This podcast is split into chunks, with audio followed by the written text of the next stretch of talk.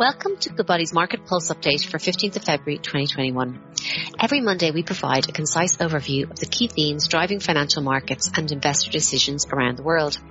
We're joined today by research analyst Niamh O'Leary. You're very welcome, Niamh. Uh, with better news flow on the pandemic last week and, and continued progress on the policy side, which helped markets and sentiment, can, can you just give us a flavour for, for the markets the last week?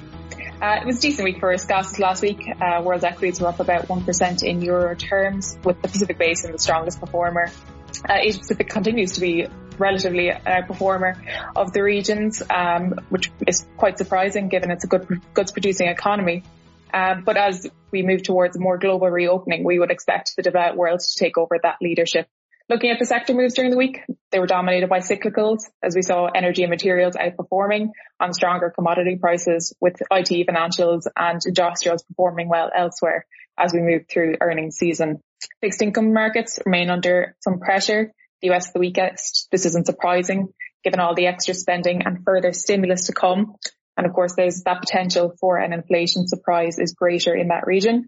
Um, last week's economic releases were on balance pretty underwhelming.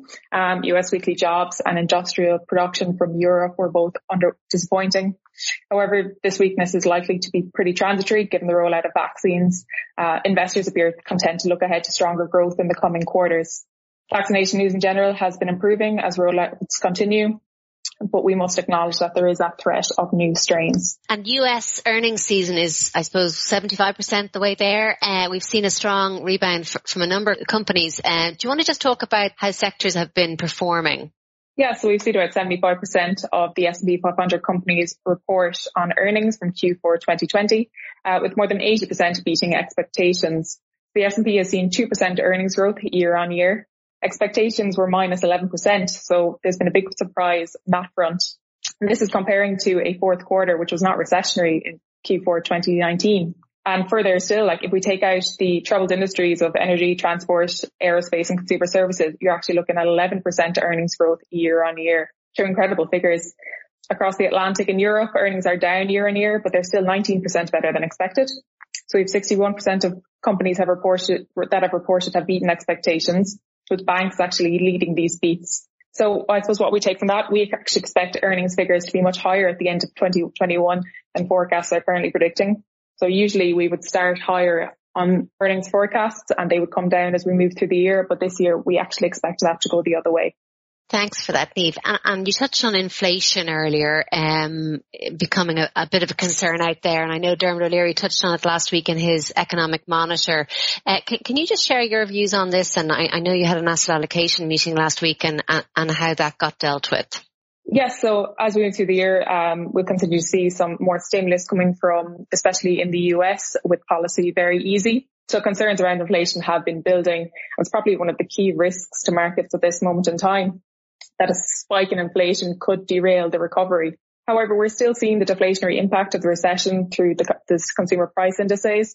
So while we acknowledge that there is a risk of a spike in inflation, we don't see it on the near-term horizon. So another risk around equity markets that would have been raised in asset allocation has been around valuation levels. And this has, I suppose, been a concern for investors for quite a while now, with equity markets continuing to move to new highs.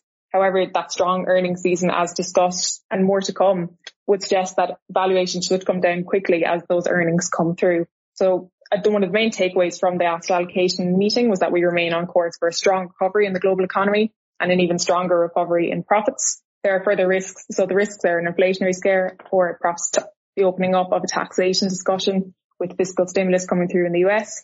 Um, however, they seem manageable in the context of the spending, and the inflationary scare does not seem on the near-term horizon. So it does remain an equity-friendly environment. Thanks, Niamh. That concludes this week's episode of Market Pulse. For further news and analysis on markets, financial planning and investments, please go to goodbody.ie forward slash insights.